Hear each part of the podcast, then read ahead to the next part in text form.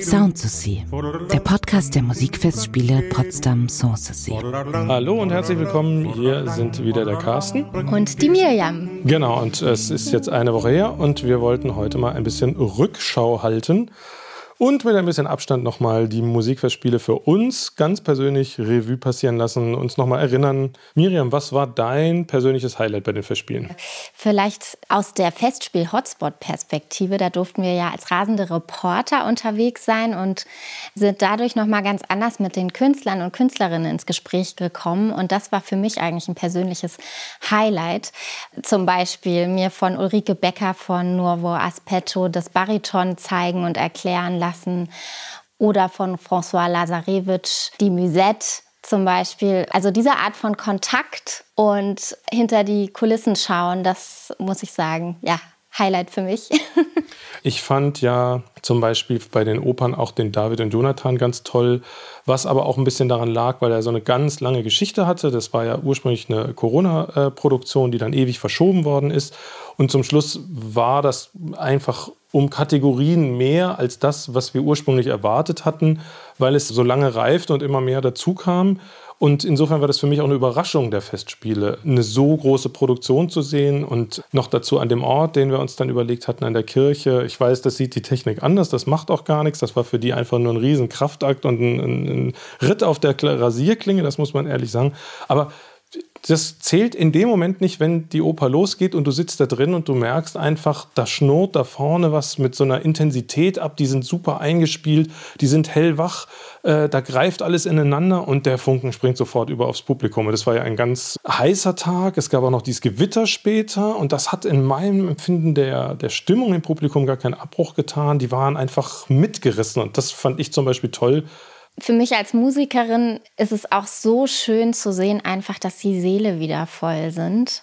Nach der Pandemie und auch so ein bisschen den Anlaufschwierigkeiten danach wieder so die Seele zu füllen und irgendwie einen Kontakt herzustellen. Wenn ich so von oben drauf schaue, da versuche jetzt mal gar nicht zu viel einzelne Sachen rauszugreifen, muss ich sagen, was eigentlich jedes Jahr im Sommer, obwohl man es eigentlich weiß, wieder eine Überraschung ist, ist, wenn man dann in diesen Gartenorten ist, zum Beispiel, ich erinnere mich an das Konzert im Säulenhof des Orangerieschlosses Sanssouci, da waren in die Ecken noch so ein paar Kübel von den Gärtnern gestellt oder stehen gelassen von der Ausräumung nach dem Winter. Und dann saß das Publikum da so zwischen diesen Arkaden unter freiem Himmel, der Chor vor ihnen, vor der Wand dieser Arkade, alles schön ausgeleuchtet und dann fällt dann so langsam der Sommerabend drüber.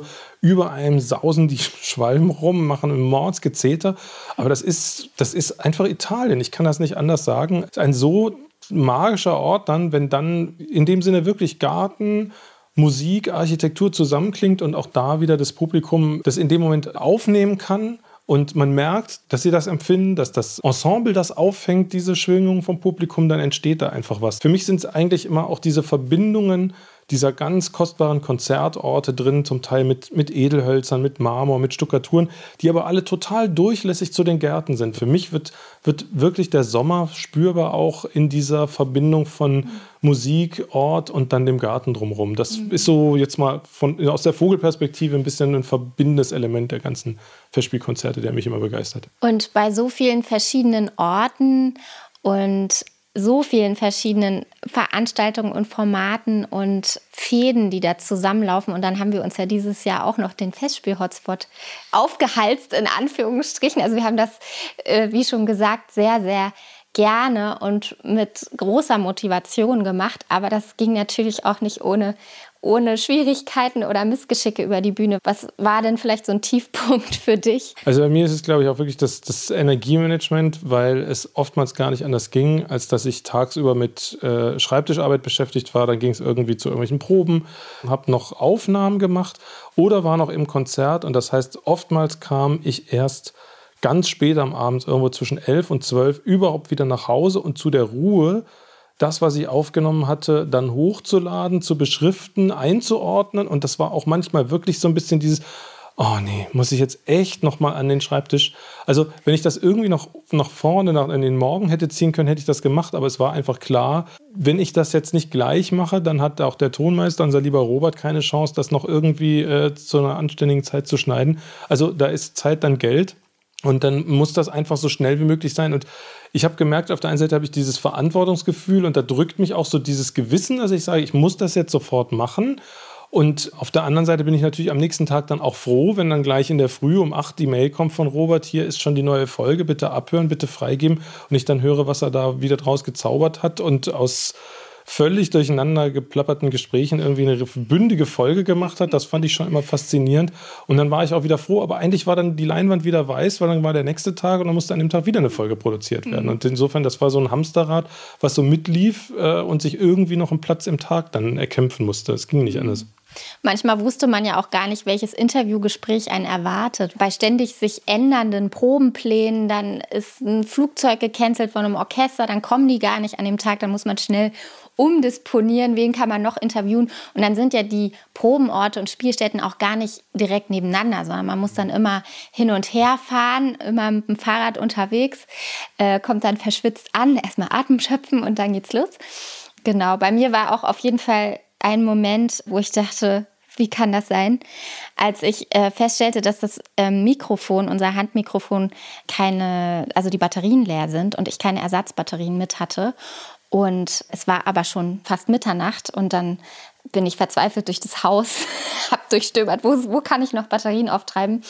Und dann äh, war aber auch in dieser Nacht das Gewitter. Dann habe ich so mit letzter Energie trotzdem noch nach Mitternacht die Moderation aufgenommen. Und dann bekam ich aber so, ich glaube, halb zwei Uhr nachts dann eine Nachricht von, vom lieben Robert, unserem Tonmeister, dass leider das Donnern zu laut ist im Hintergrund und ich leider am Morgen noch eine Moderation aufnehmen muss. Und, und das war ja dann schon derselbe Tag, da, da sollte die Folge ja schon rauskommen. Und das war vielleicht so ein Tiefpunkt für mich, aber danach ging es auch wieder bergauf. Also aus der Abteilung Alles für die Katz, äh, da ist mir bei der Generalprobe des Abschlusskonzertes passiert, dass ich noch dachte, ich bin technisch jetzt noch super vorne weg. Ich habe den Tonmeister dort gefragt, ob er einen Anschluss hat für das Aufnahmegerät, habe das direkt angeschlossen und sagte, wow, jetzt hole ich mir von der ganz großen Anlage den super brillanten Ton und wusste aber nicht, dass ich das Gerät umschalten muss auf einen anderen Eingang und habe eigentlich nur das Geplapper im Technikzelt mit aufgenommen und komme nach langem Tag nach Hause und mit müden Augen ziehe ich alles hoch, höre in den O-Ton rein und merke, es ist eigentlich unbrauchbar. Also das, das frustriert einen dann schon auch ein bisschen. Nichtsdestotrotz hat es aber alles geklappt. Wir blicken eigentlich auf ganz erfolgreiche Festspiele zurück, muss man wirklich sagen. Ähm, wir hatten eine Auslastung von 88,5 Prozent. Das waren insgesamt 63 Veranstaltungen, davon 49 Opernkonzertaufführungen, 14 Führungen mit mehr als 590 Künstlern aus 28 Ländern, darunter Länder wie Island, Mali, Guinea, Argentinien, Kroatien, Russland, Ukraine, Frankreich, Spanien, Italien, Großbritannien, Niederlande, Belgien, ähm, China, Korea und so weiter. Ich weiß sie nicht mehr alle, aber ich habe es alles zusammengetragen ich muss tatsächlich sagen, weg von dieser reinen Zahl hatte ich tatsächlich auch das Gefühl wieder, dass schon das Eröffnungswochenende mit einer gewissen Fülle und Üppigkeit tatsächlich auch Festspielstimmung hat überspringen lassen auf das Publikum und dass diese Hochstimmung sich auch immer wieder zeigte bei Gesprächen, die ich hatte. Also ich glaube, die haben wir wirklich jetzt über die zweieinhalb Wochen auch gut halten können und das ging wirklich bis zur letzten Opernpremiere, die äh, dann auch nochmal eigentlich ein ganz positives Echo fand.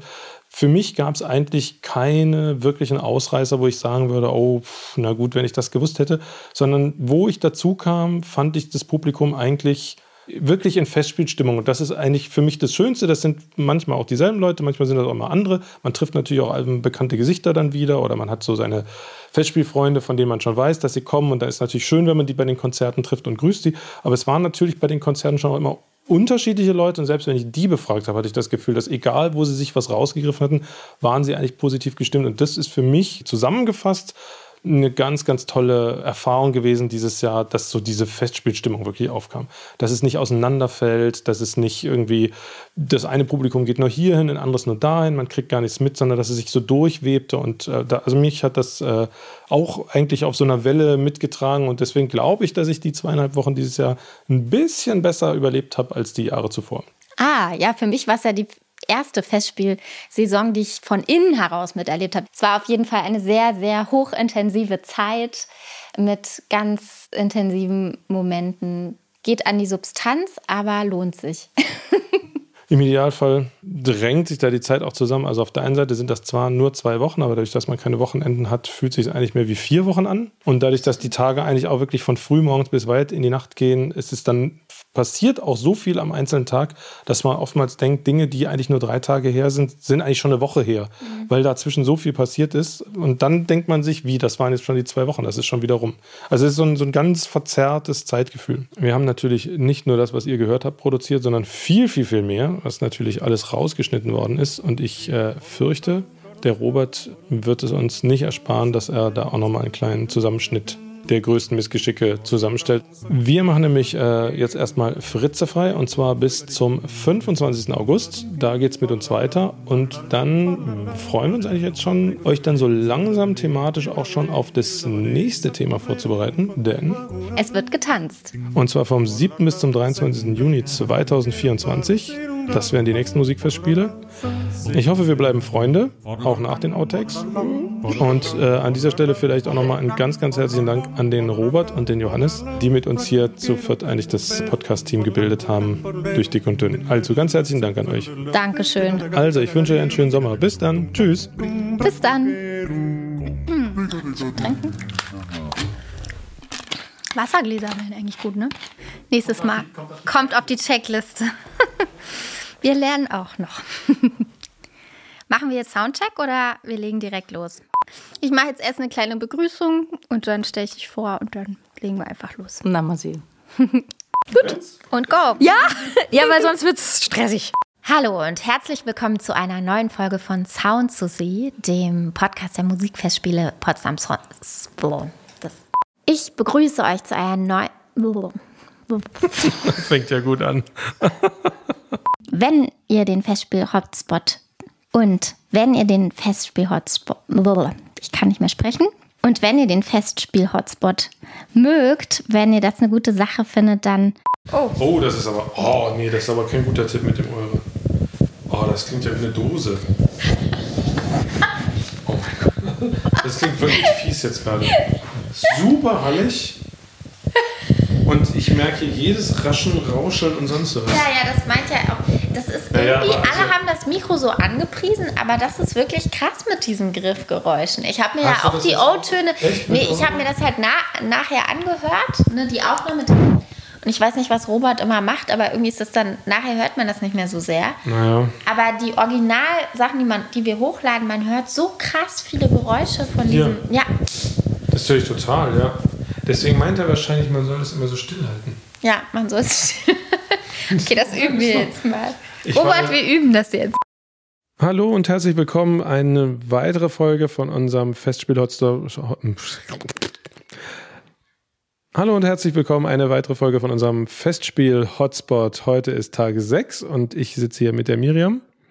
Und sobald sie wieder Luft kriegt, äh, sprechen wir.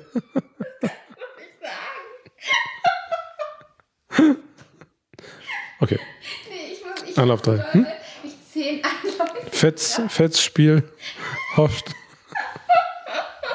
Wir können uns ja mal die, die Versprechervarianten ausdenken. Okay, also jetzt nochmal ernsthaft.